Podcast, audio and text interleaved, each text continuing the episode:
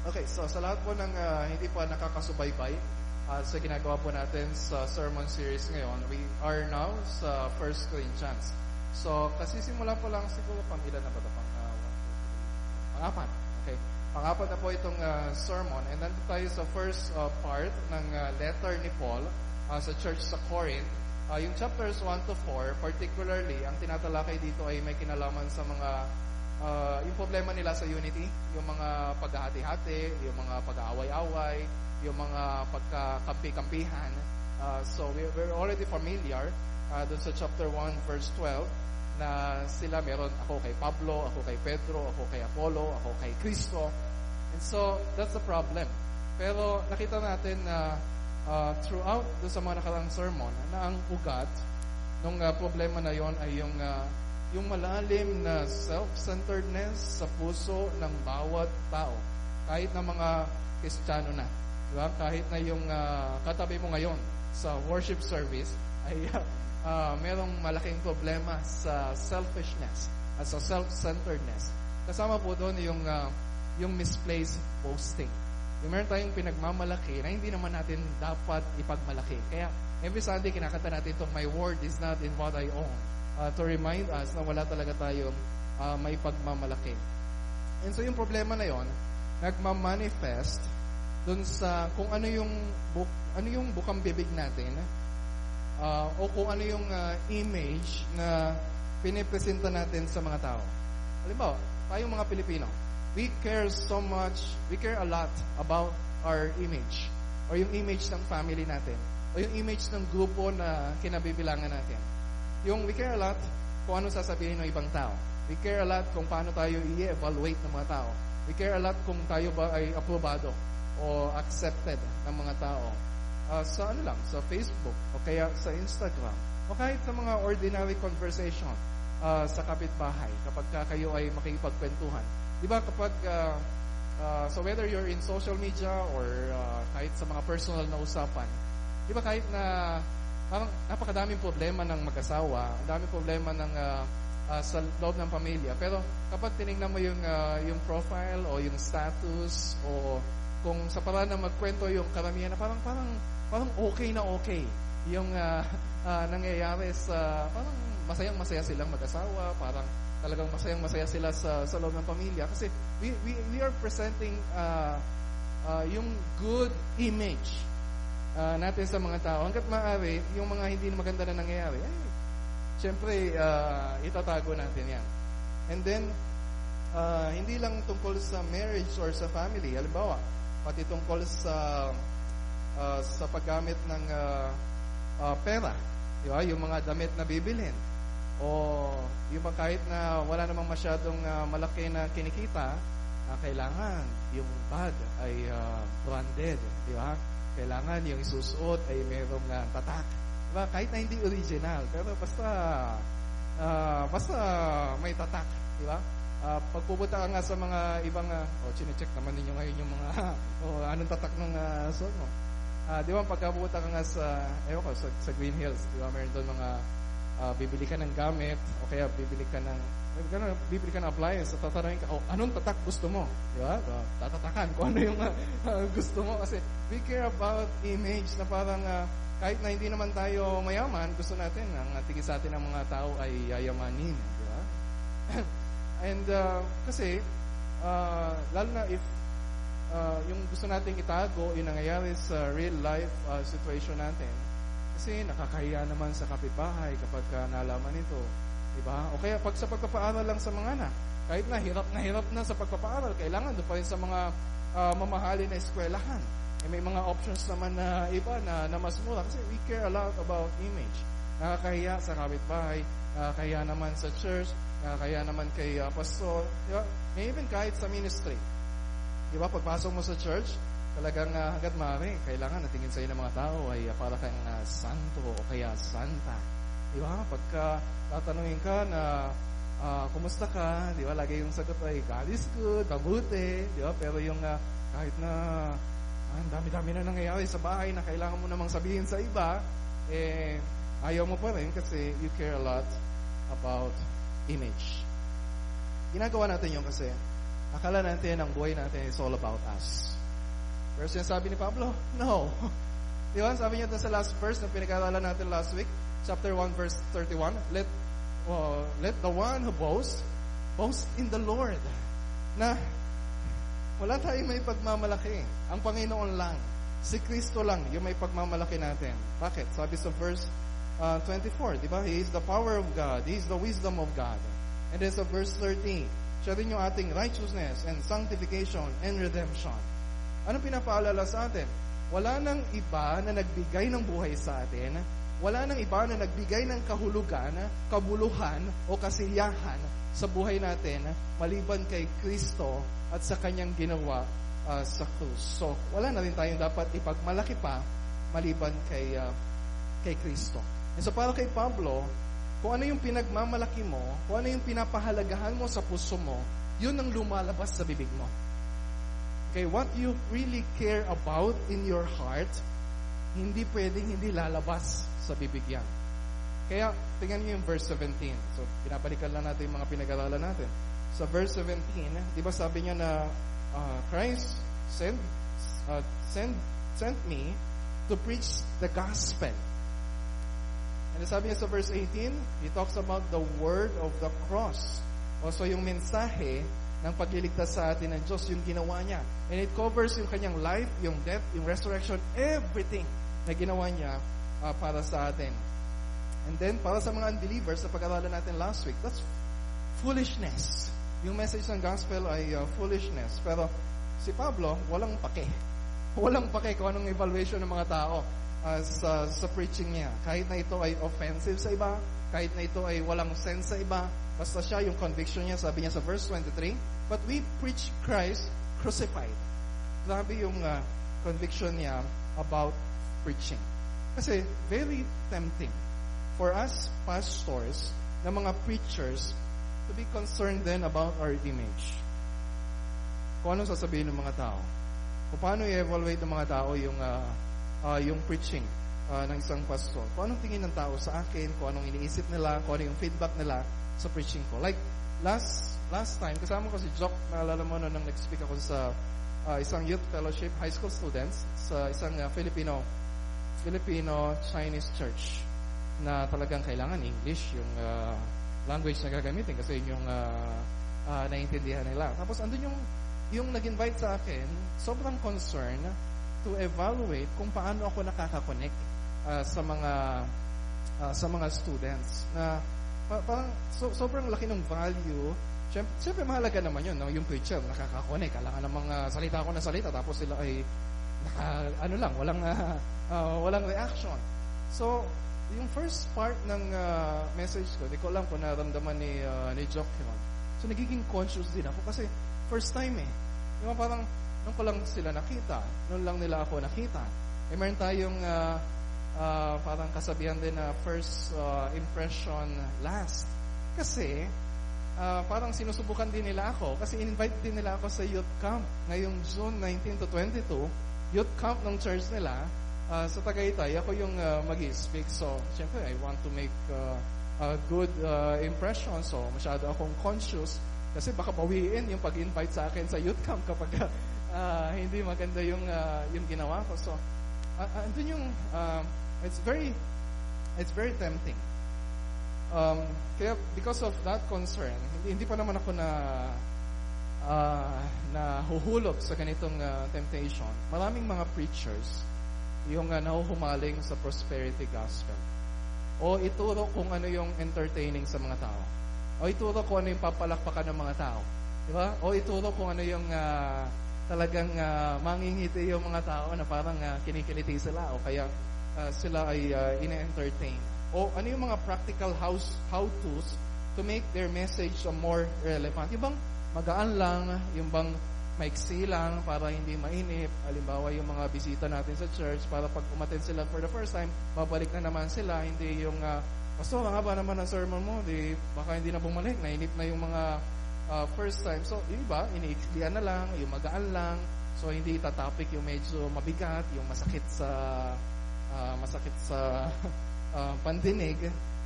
So nandun yung great temptation to adjust preaching to suit uh, human desires. Na kung ano lang yung nararamdaman ng mga tao na kailangan nila, uh, pero not necessarily kung ano talaga yung kailangan ng mga tao. And for many Christians, nakakalungkot, nangingibabaw pa rin yung ganitong appetite as uh, pakikinig ng uh, salita ng Diyos. Yung what feels good, yung what will make people feel positive about themselves, what will make them yung boost yung kanilang uh, self-esteem or yung uh, self-image o yung merong practical relevance sa day-to-day nilang ginagawa as if life is all about us and how we can make it work.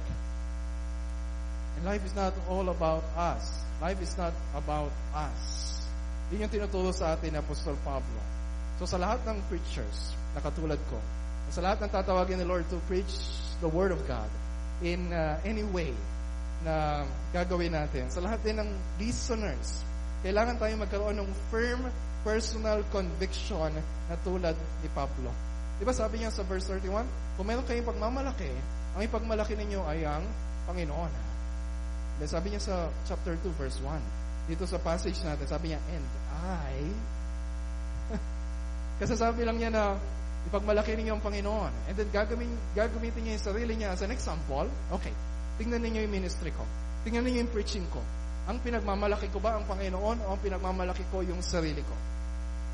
So, meron siya ditong, uh, so personal na yung tone niya hanggang verse 5. Uh, based on personal experience, based on personal conviction, based on personal passion. And clearly, ang tinutukoy niya dito ay tungkol sa preaching. Tingnan niyo yung verse 1. Di ba sabi doon, proclaiming the testimony of God. And then sa verse 4, uh, sinabi niya doon yung tungkol sa kanyang pananalita at pangangaral. So, ang sinasabi ni Paul, alam ninyo kung ano yung buhay ko. Alam ninyo kung ano yung halimbawa ko. Whether I preach in public o kaya sa mga personal conversation, alam ninyo kung ano yung naririnig nyo sa akin. Alam ninyo kung ano yung manner of delivery ko o communication ko sa inyo. And he's setting himself as, an example for us to follow kasi yung pinagmamalaki natin, lumalabas sa bibig natin. So sinasabi niya dito sa verses 1 to 5, sa ministry natin, kahit preacher man kayo, o hindi kayo preacher, or uh, any aspect ng buhay natin, ang tinuturo niya dito sa verses 1 to 5, ang ipipresenta natin sa mga tao ay hindi kung sino tayo, hindi kung ano yung galing natin, hindi kung ano yung gusto ng mga tao, hindi kung ano yung gusto natin, kundi kung sino si Kristo at ano ang ginawa niya para sa atin.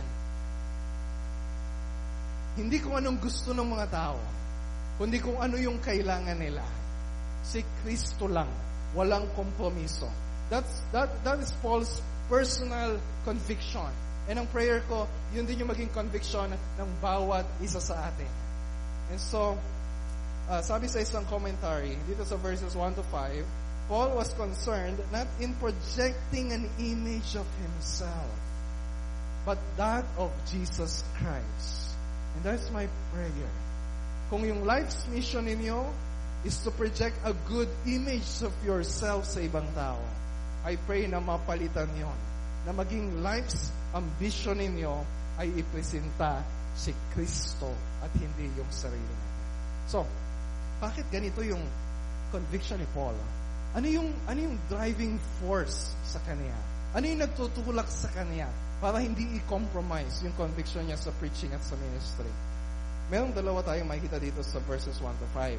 Sa verses 1 to 2, makita natin na yung nagda-drive sa kanya, yung passion ng heart niya. Ano yon? Pag-usapan natin yon. Verses 3 to 5, makita natin yung purpose for the church sa Corinth. Yung purpose para sa church natin. Yung purpose para sa mga Christians. Unahin natin yung verses 1 to 2. So, tingnan po ninyo yung um, Bible ninyo. Verses 1 to 2. Makita natin dito na yung preaching ni Paul is driven by his passion for Christ and his work on the cross. Ang nagtutulak kay Pablo sa kanyang conviction sa pangangaral ay yung kanyang passion para kay Kristo. So, yan, pagkatapos niya sinabi sa uh, verse 31, let the one who boasts, boast in the Lord. So, sinabi ko kanina, ginamit niya yung sarili niya na halimbawa sa ministry sa kanila sa test case. Na parang sinasabi niya, okay, suriin niyo yung, suriin niyo yung example ko. Ang boasting ko ba ay sa sarili ko o ang boasting ko ay sa ah, sa Panginoon. And sabi niya, mga kapatid, nang ako'y pumunta riyan, na, naalala ninyo, paulit-ulit niyang tinatawag yung mga sinulatan niya, mga kapatid. Brothers and sisters. Sinabi niya na yan sa verse 10. Ginamit niya rin yan sa verse 11. Ginamit niya din yan sa verse 26. And then, kung babasahin ninyo yung buong 1 Corinthians, almost 20 times. Lagi niyang inuulit, my brothers. Diba? So, minsan, syempre, it's dangerous pagka magkukwento ang isang preacher tungkol sa sarili niyang halimbawa. Na sometimes, it, it may sound na parang uh, nagmamalaki o yung, uh, yung boasting. Syempre, kung lagi namang uh, kinukwento ko yung tungkol sa sarili ko, tungkol sa galing ko, tungkol sa... Eh, talagang uh, pagmamalaki yon Pero si Pablo, eh, kasasabi nga lang niya eh, ang magmalaki, magmalaki sa Panginoon. Tapos, gagawin ba niya sa verses 1 to 5, ipagmamalaki niya yung sarili niya? No. And then sinabi niya, mga kapatid, So yung sasabihin niya, out of concern sa kanila. Para ma- ma-realize nila, mali yung focus ninyo. Mag-focus kayo kay Kristo. Okay? So, sabi niya, mga kapatid, nung ako ay nariyan sa inyo, so ang tinutukoy niya, uh, gano'ng katagal si Pablo sa sa Corinth? So, second missionary journey niya, pumunta siya sa Corinth, siya yung nag-plant ng church doon, at nagstay siya sa Corinth for 18 months. So, ibig sabihin, hindi siya guest speaker lang. Di ba, pagka guest speaker, evaluate mo lang kung paano yung preaching niya. Pero siya, talagang alam niya, alam nila yung lifestyle ni Paul. Alam nila yung attitude ni Paul. Alam nila kung ano yung nasa heart ni Paul. Kasi, 18 months na nandun si Paul uh, sa kanila. So, ano yung intention niya? Sabi niya, hindi to draw attention to himself. Tingnan niyo yung verse 1. Ipinahayag ko sa inyo ang hiwaga ng Diyos hindi sa pamagitan ng kahusayan ng pananalita o malawak na karunungan Pagpunta niya sa Corinth, meron siyang mindset na hindi yung makipagpagalingan sa mga Greek philosophers o yung mga debaters o yung mga mga orators na tinatawag nila na nag-entertain sa mga tao. Siyempre, talagang pagalingan yun eh. Kasi yung iba sa kanila binabayaran, iba sa kanila maraming followers. So, nung pumunta si Paul, hindi para makipag-competition sa kanila. So, ano sinasabi dito ni Paul? Sinasabi ba niya na, okay, sabi sa ESV, not with lofty speech or wisdom, yung kanyang uh, preaching uh, ministry. Sinasabi ba dito ni Paul na, alam naman ninyo, hindi ako mahusay magsalita. Di ba? Pagka ako nga nagpipreach, ang dami kong, uh, eh, okay, hindi niya sinasabi na, uh, na walang kahusayan yung kanyang pananalita. Hindi niya sinasabi na walang karunungan yung salita niya na parang, uh, uh, pagpasensyahan niyo na ako, ako'y makitid sa, makitid yung aking, uh, pupote ba tawag natin? So, hindi niya sinasabi na ganon. Ang sinasabi niya dito, sinasabi niya dito na, kasi yung mga tao, hinahanap, meron silang hinahanap na style of speaking. Doon sa mga public speakers nila. Natandaan niyo yung 122 na the Greek seek wisdom. So, meron silang hinahanap doon sa mag-preach sa kanila. First si Paul, nandun yung conviction niya, hindi, hindi, hindi ko ano hinahanap ninyo. Hindi yun ang uh, ibibigay ko sa inyo. Hindi kung ano yung gusto nilo. Hindi ko ano yung gusto ninyo, kundi kung ano yung kailangan ninyo. Yung wala, wala isang motivation na, okay, pumunta ako doon. Para masabi ng mga tao, wow, mas magaling tong si Paul ah. Di ba? Ba? Mas mahusay ito kaysa sa una nating naririnig. No, that's not Paul's conviction. Kasi magiging contrary yon to the nature and intent of the Word of God. Bakit? Ano ba intention niya? To preach the Word of God as it is. Word of God. Of God. Salita ng Diyos. Ang Diyos ang nagsasalita. Ang Diyos ang bida. So, if you look at your translation, kanina yung binasang Tagalog uh, ni Jock ay yung lihim na plano. Na it translates yung uh, Greek na mysterion. Doon ang galing yung word natin na mystery. Kaya pag sinabing mystery ay uh, mahiwaga. Pero sa biblical language, ito yung mga bagay na hindi pa alam o nasa Old Testament pero hindi pa nila alam yung full reality kung anong ibig sabihin. May mga unknown na naging known sa pagdating ni Kristo. Para sinasabi niya, sa preaching niya ng gospel, ipinapaalam ko sa inyo yung mga bagay na dati ay hindi pa nalalaman kahit ng mga saints sa Old Testament. Kasi nagkaroon lang ng fullness sa pagdating ng Panginoong Heso Kristo. Kaso sa ibang translation, like sa ESV, yung ginamit na word doon ay testimony the testimony about oh, the, tes- the testimony of God or the witness of God. Kasi, uh, okay, I won't give you all the details na uh, makakalito sa inyo. Pero mayroong mga ibang manuscript na ang nakalagay na salita ay marturion. Musterion, marturion, eh magkahawig naman. Parang pinalitan mo lang yung uh, uh, isa o dalawang letra doon. Na doon ang galing yung word natin na martyr. Okay, narinig niyo yung similarity ng words.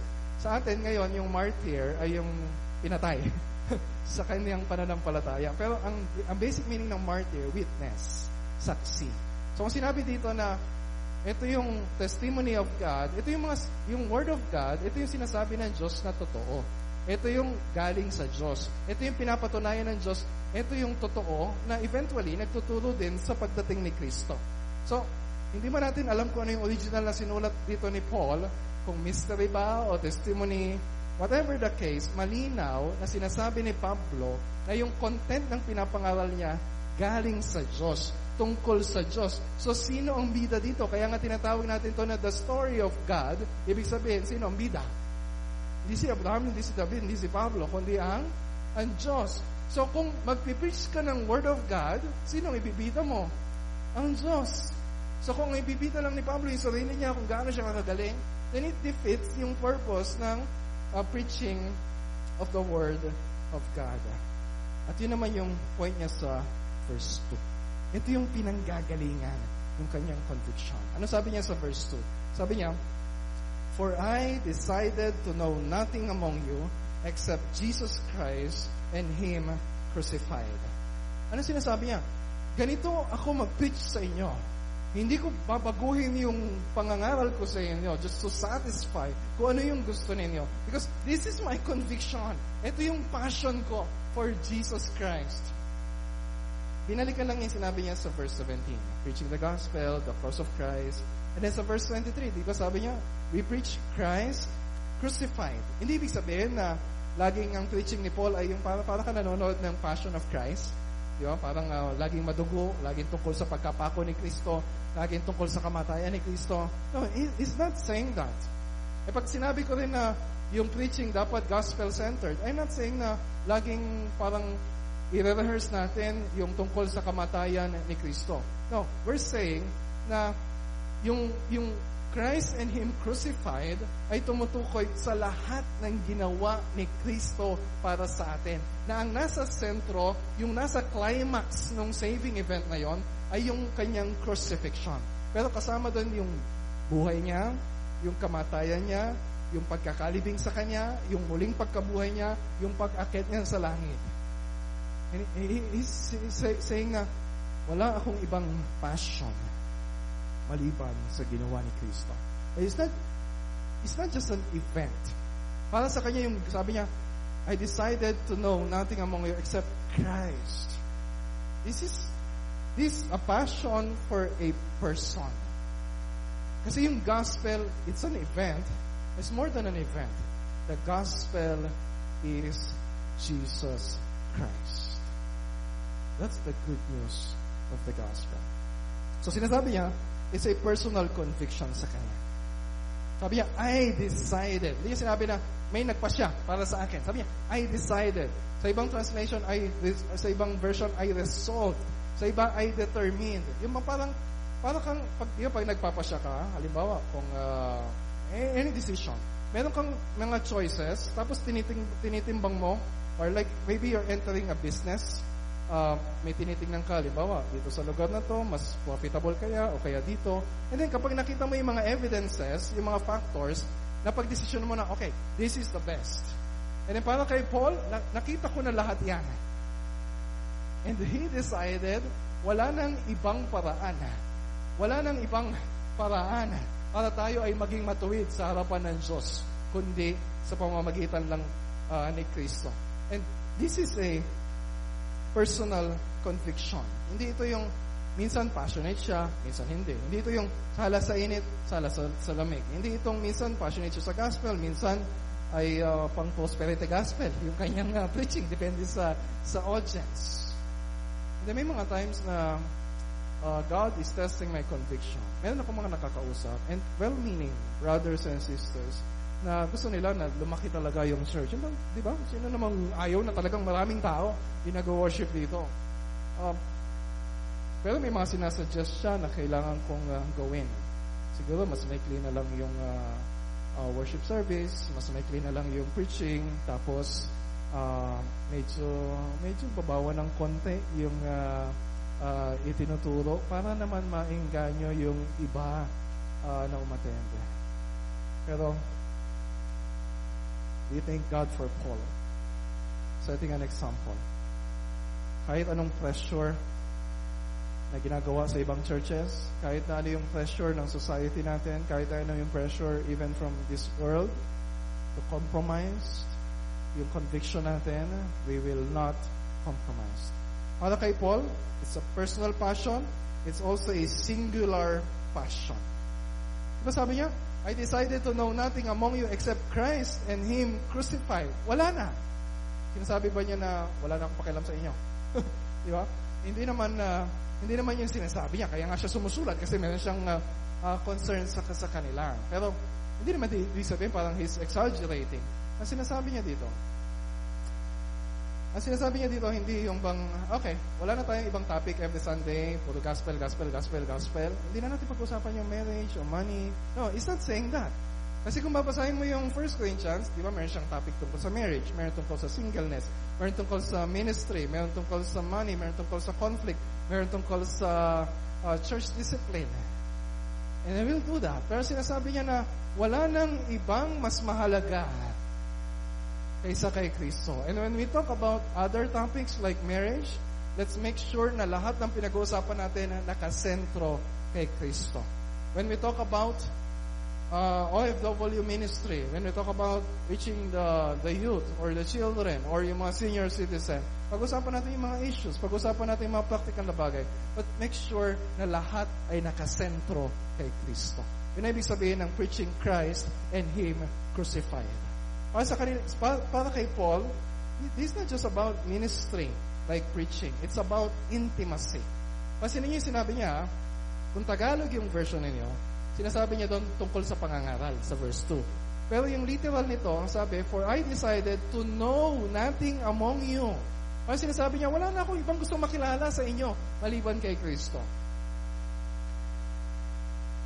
Pwede naman niya sabihin, wala na akong dapat i-preach sa inyo maliban kay Kristo. Pero sabi niya, wala na akong mas gustong makilala, wala na akong ibang gustong makilala sa inyo maliban kay Kristo. Ano sinasabi niya dito? not just about ministry. It's about intimacy. Na merong nagda-drive sa heart niya, bakit si Kristo ang laging lumalabas sa bibig niya. Ba meron tayong kasabihang mga Pilipino, ano yun, yung tulak ng tulak ng bibig, kabig ng dibdib. Yung ba ibig sabihin nun, kung ano yung nasa puso mo, yun ang lumalabas sa yun ang lumalabas sa sa nguso mo. So, ano yung sinasabi ni Paul? Ang sinasabi niya sa Philippians 3.7 na yung pagkakilala kay Kristo ay higit pa sa lahat ng bagay na ipinagmamalaki niya dati. Kung wala nang ibang mas dapat makilala kaysa kay Kristo, edi wala na rin tayong dapat ipakilala sa mga tao maliban kay Kristo. So yung passion niya sa preaching nanggagaling kung ano talaga yung nasa heart niya. Like Jeremiah. If you know Jeremiah 29, Sinabi doon ni Jeremiah na may mga times na parang, siguro dahil sa persecution na na-experience niya, may mga times na sinasabi niya, Ay, ayoko na magsalita tungkol kay Yahweh. Ayoko na mag-preach ng Word of God. Sabi niya doon sa 20 verse 9 ng Jeremiah, pero parang merong apoy sa dibdib ko na talagang nagpupumiglas uh, na hindi niya matitiis to keep silent about the Word of God. Ganun si Paul. Kahit anong gawin ng mga tao, kahit gaano isuppress ng mga tao yung ministry niya, lalabas at lalabas si Kristo sa pangangaral niya kasi si Kristo ang nasa puso niya. How about you? What is your life's passion? Ano yung lumalabas sa bibig mo? Ano yung lumalabas sa mga pinapost mo sa Facebook? What do you like to talk about? Ano yung gusto mong laging naririnig? Ano yung nakakapag-excite sa'yo? Do you know why you don't talk about the gospel? Do you know why you don't talk about Christ? Maybe, maybe, because the Lord Jesus Christ is not in your heart. And this is, this is serious. I'm really concerned. Maganda na maraming nakikinig ng preaching every Sunday. But I'm concerned about many Christians don't talk about Jesus Christ.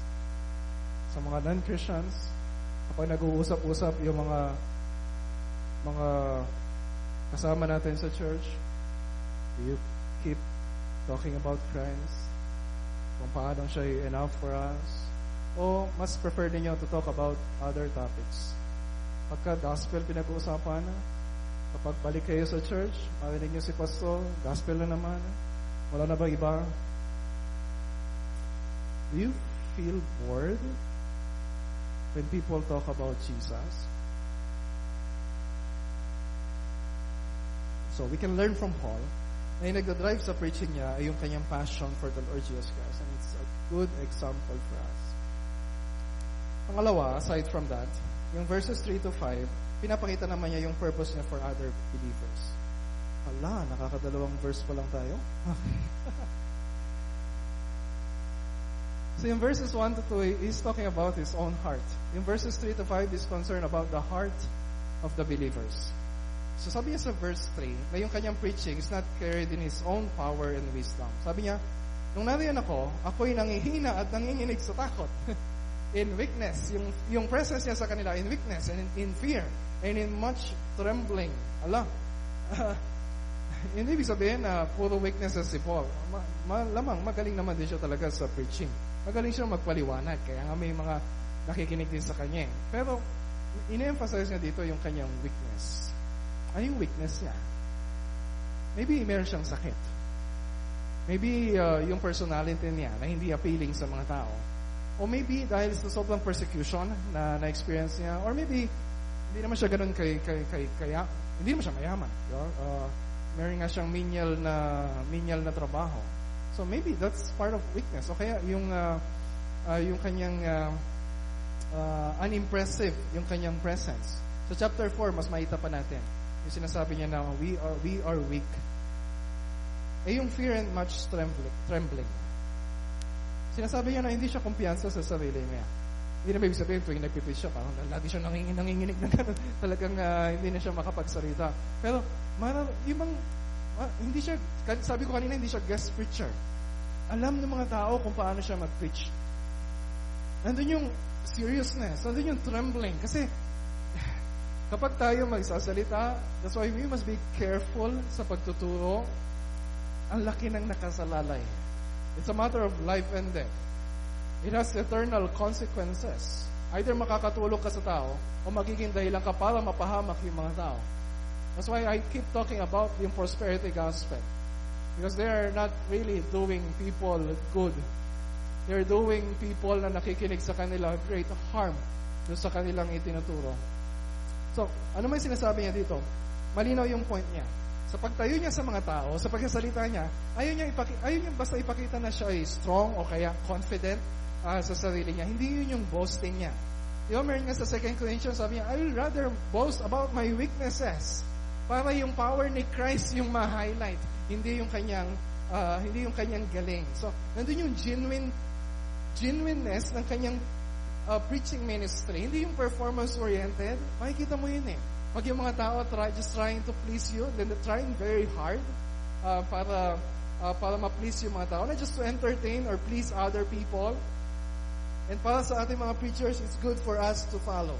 Nagano naman ka-tempting na gawin natin yung buhay at ministry natin about us, we must be like Paul dun sa kanyang unwavering, hindi na magbago yung kanyang conviction. Na kailangan nating ipaalala sa sarili natin. Lagi, kailangan ko ipaalala sa sarili ko lagi na bago ako tumayo sa harap, ninyo, and when, even during the time that I'm preaching to you, it's not about me. It's not about me. It's not about me. It's good.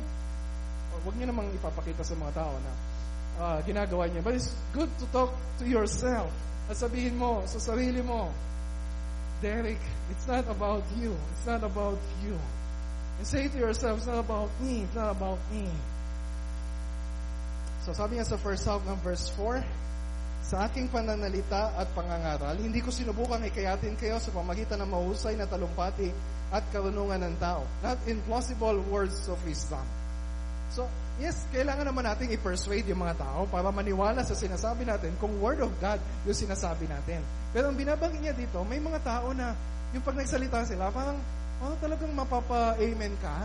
Yung minsan, uh, hindi ko alam kung nangyari na sa inyo. Biglang napa-amen ka kasi ang ganda yung sinasabi. Pero uh, at second thought, teka lang. hindi, wala yata sa Bible yun ah. O kaya, may nag-post lang sa Facebook, tapos amen ka agad. Di? Tapos hindi mo lang uh, sinners. Kasi may mga tao na, may mga preachers na manipulative yung kanyang uh, preaching o kaya just parang i, parang i hukayin yung emotion mo para madala ka kung ano yung uh, uh, emotion mo. Parang, yung iba parang hypnotic yung paraan ng uh, pagsasalita. It's not about techniques or gimmicks or methods or tricks. Hindi makukuha yung, yung preaching sa sound effects sa church o kung anumang props o kaya kung may smoke machine. Hindi ko alam kung nakita kayo ng video ng pastor na talagang meron pang uh, acrobatic sa taas para i-demonstrate yung kanyang uh, uh, yung kanyang pinipreach. Talagang, it's not about theatrical performance. Wala tayo sa teatro. We are in a worship hall. The gospel must be presented on the powerful working of God's Spirit. Sabi na isang commentary. Sabi din ni Paul sa verse 4. So, balit nangaral ako sa pamamagitan ng kapangyarihan ng Espiritu. In demonstration of the Spirit and power. The power of the Holy Spirit. Yung nagdadala sa kanyang ministry. Yun dapat yung nakikita natin sa mga nangangaral sa atin. Yun dapat yung hanapin natin. Meron akong kaibigang pastor, yung recent anniversary celebration nila, nag-usap-usap yung uh, committee ng anniversary kasama yung mga leaders ng church. Nag-iisip sila kung sino yung i-invite nila na preacher. Sabi nila, ay, ang invite natin yung nakaka-entertain, yung nakakatawa. So, nag-invite sila. Eh, tama naman, tawanan talaga ng tawanan during the anniversary celebration. They got, they got what they want. Pero yung ba dapat yung hanapin natin sa mga uh, sa mga mangangaral hindi yung husay ng tao to please other people. Kasi yun naman yung klase ng preaching na ngayon ay patok sa takilya. Diba? Sinabi din ito na Paul kay Timothy sa 2 Timothy chapter 4. Dating yung panahon, at ito na yung panahon na yun, ay yung mga tao maghahanap ng uh, kung sino yung uh, preferred nila na preacher. Yung masarap pakinggan. Yung nagbo-boost ng kanilang self-esteem. Yung talagang uh, hindi sila antukin o yung ma-entertain sila. Pero walang power sa ganong klaseng preaching. Eh no kung tawa ka ng tawa. Eh no kung siyang-siya ka sa pakikinig. Eh. Meron lang power yung preaching kapag meron nangyayaring pagbabago sa isip mo. Kapag meron nangyayaring pagbabago sa puso mo. Kapag meron nangyayaring pagbabago sa buhay mo. Only the Spirit can do that through the faithful preaching of the word. So ang ang ang halimbawa na iniwan sa atin ni Pablo and some of you, we, we are training to be preachers. Iba sa inyo magpi-preach sa mga paplat natin ng churches, iba sa inyo makakating sa ibang lugar to preach the word of God. Ang sinasabi sa atin ni Paul, preach the word in season and out of season. Sinabi din niya yan sa 2 Timothy chapter 4 verse 2. So, yung preaching natin dapat may power. Ano ibig sabihin ng dapat may power? Kung aware kayo dun sa Prosperity Gospel Movement, ito yung Word of Faith Movement. Sinasabi nila, para magkaroon ng power yung preaching, ay dapat merong, merong nakasabay na miracles. Di ba? Yung halimbawa, mag-preach ako pagkatapos ito. Sino sa inyo mga may sakit? Okay, lumapit kayo dito sa harap. Okay, pagpe-pray ko kayo, tapos kayo ay uh, uh, ipagpe-pray ko and then gagaling kayo. Yun yung sabi nilang power na kailangan sa preaching of the Word of God. Pero walang tinutok, walang sinasabi si Paul na anything about miracles doon. Yung miracle, yung power sa preaching ay yung yung yung yung miracle, yung yung power na, na, na nangyayari kapag yung puso ng isang tao ay hindi na nakatingin sa sarili niya, hindi na nakatingin sa ibang tao, kundi mas nagiging kumpiyansa siya salita ng Panginoon. It's not about miracles, hindi ito sa palakasan ng boses, hindi ito sa kung ano-anong gimmicks. So preach the word with power. So, pakita ko sa inyo yung uh, ilan sa mga points. Uh, how, how to preach the word of God with power. So, nagbigay lang ko dito ng uh, anim. And uh, paalala, paalala ito sa akin. Paalala ito sa mga elders natin, sa mga Bible teachers natin. And even if you're uh, uh, teaching uh, mga mga bata or if you're sharing the gospel uh, sa mga unbelievers. So, yung una, preach. Basahin nga ninyo ng malakas, preach faithfully. Ang concern natin hindi kung magiging successful tayo o kung ano yung magiging response sa mga tao. Ang ang concern natin is to be faithful kung ano ang pinapagawa sa atin ng Panginoon. To be faithful kung ano yung gusto ng Diyos na sabihin natin sa mga tao. Okay, yun yung number one. Number two, preach expositionally. Ibig sabihin, hopefully, ay uh, yun yung nakikita ninyo na model dito sa church natin whenever we preach, ipapakita, i-expose kung anong sinasabi doon sa teksto. Kung ano yung intention ng Diyos, yung intention ni Pablo na gusto niyang sabihin. Hindi tulad ng uh, iba na yung sarili nilang idea, yung ipinapasok sa teksto at binabaluktot kung anong ibig sabihin. So preach expositionally. Paano magiging exposition yon? Kung ang in-expose natin ay si Kristo. Yun yung number three. Preach Christocentrically. Okay? Idagdag na lang ninyo yan sa dictionary ninyo. Hindi ko alam kung nasa dictionary yan, pero you know, you know the point. Na ang, ang, ang center ng message natin, hindi ko anong gagawin natin, hindi ko ano yung mga life principles or moral lessons. Yes, we talk about that. Pero make sure na nasa ilalim noon, ang nasa sentro ay kung sino si Kristo, kung anong ginawa niya para sa atin. Yun yung nagmo-motivate sa atin. Okay? Number four, preach prayerfully. Hindi nakadepende sa galing ng mga ngaral o sa husay ng mga ngaral, kundi nakadepende sa Espiritu. Sino bang sumulat nito? Ibang banal na Espiritu. Sino magpapaunawa sa atin ito? Iba yung banal na Espiritu. Sino tutulong sa akin para ipangaral ito sa, sa inyo? Di ba ang salit ang Diyos mismo na siyang sumulat ito? And number five, preach with integrity. Hindi pwedeng ihiwala yung preacher sa preaching. Kahit gaano ka kagaling magpaliwanag, kung ang nakikita ng tao sa buhay mo, parang hindi ka naman naniniwala sa sinasabi mo, parang hindi mo naman sinasabuhay kung ano yung sinasabi mo, and then you are, hindi ka nakakatulong, nagiging hadlang ka, walang power sa preaching na walang integrity. Okay, number six, preach lovingly. It's not about me. It's not about boosting my self-esteem o yung image ko. It's about giving people kung ano yung kailangan nila. Don't be a preacher if you are a lover of yourself. Preach the Word of God. Mahalin mo yung mga nakikinig sa'yo. And then, yun naman yung intention ni Paul. That's the last verse, verse 5. Diba sabi niya sa verse 5? So that, so ito yung preaching ko, so that your faith might not rest in the wisdom of man, but in the power of God. So yun yung purpose ng preaching na God exalting, Christ-centered, Spirit-empowered. Para ano? Para ang pananampalataya ninyo ay masandig, ay kumapit, hindi sa tao, kundi sa Diyos. So the goal of preaching is the building up, the growing up, the strengthening of the faith of God's people. And yun din dapat yung goal ng bawat isa sa inyo. Hanapin ninyo. And yung time, maybe you'll move sa ibang place, maghanap kayo. Maghanap kayo ng klase ng preaching na makakabuti sa inyo. Hindi kung ano yung preferred ninyo, kundi kung ano yung kailangan ninyo.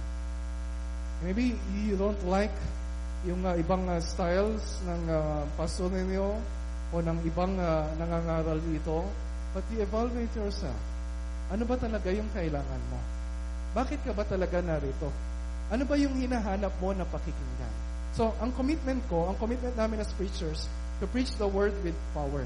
Merong purpose para sa inyo. Gagawin namin ang lahat ng dapat gawin para ang pananampalataya ninyo sa Panginoon ay tumibay. Paano, man, paano titibay yung pananampalataya ninyo kay Kristo if we if we'll just talk about ourselves or other stuff and will not talk about Christ? Lalalim lang tiwala natin kay Kristo kapag nakikita natin palagi si Kristo. Naaalala natin palagi si Kristo. So you also listen with purpose. So we will preach the word with power. You listen to the word of God with purpose. Yung bang darating ka dito, hindi lang para, eh kasi every Sunday, di ba, nakasanayan na. Pero, alam ba ninyo talaga bakit kayo nandito? Bakit kayo nakikinig ng word of God? And paano makinig ng salita ng Diyos with purpose? Number one, You listen regularly. Hindi paminsan-minsan lang. May, may, some of our members, ginagawang habit yung pag-absent sa worship gatherings.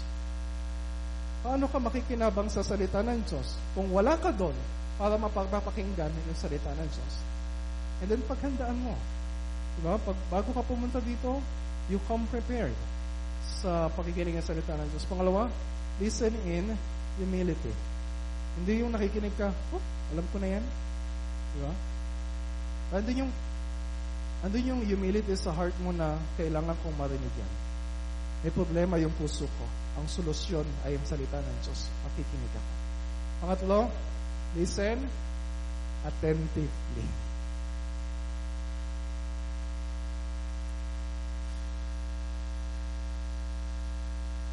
Listen attentively. Hindi katulad syempre ng anak ko. Okay?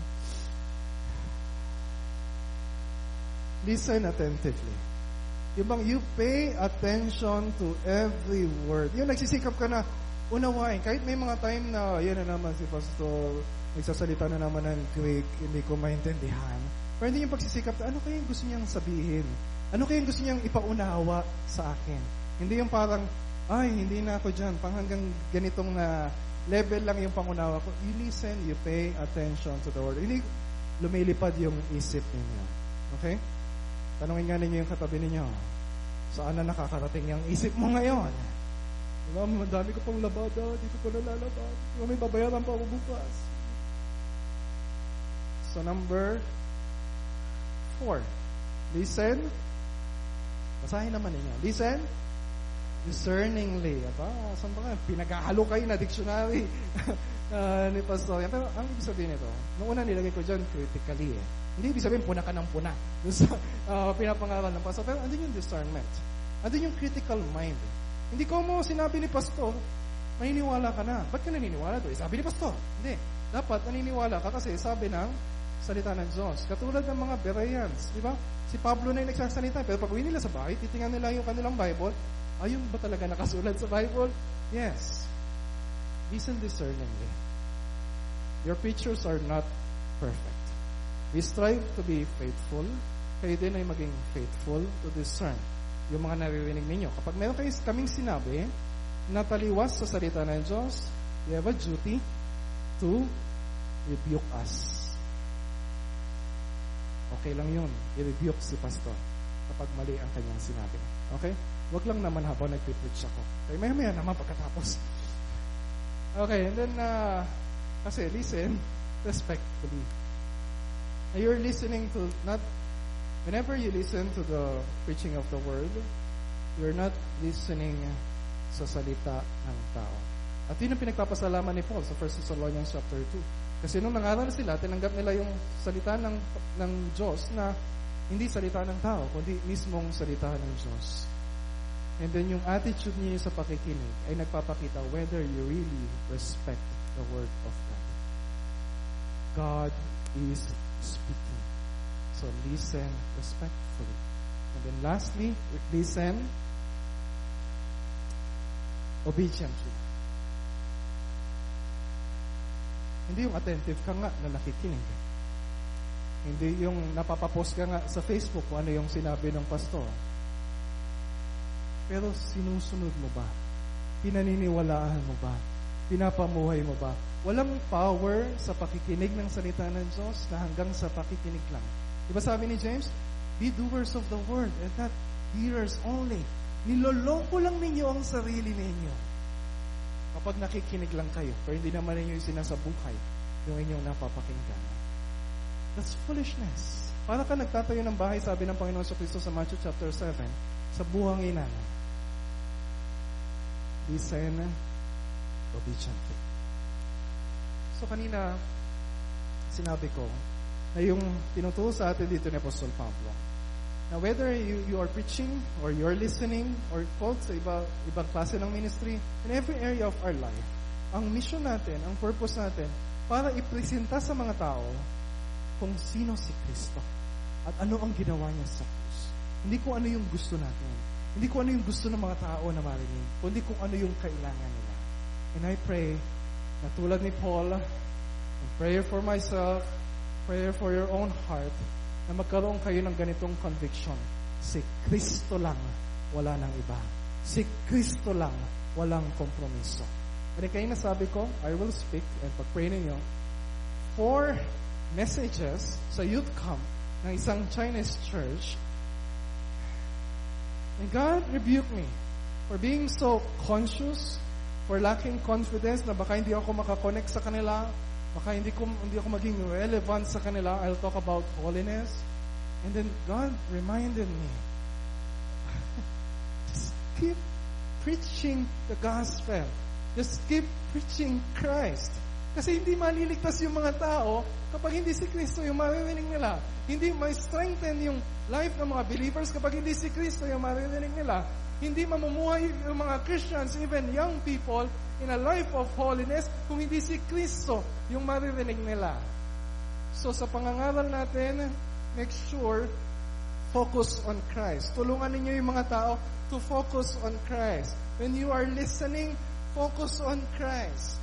Sa life natin dito sa church, pagtulong-tulungan natin na lahat tayo ay nakafocus kay Kristo, wala nang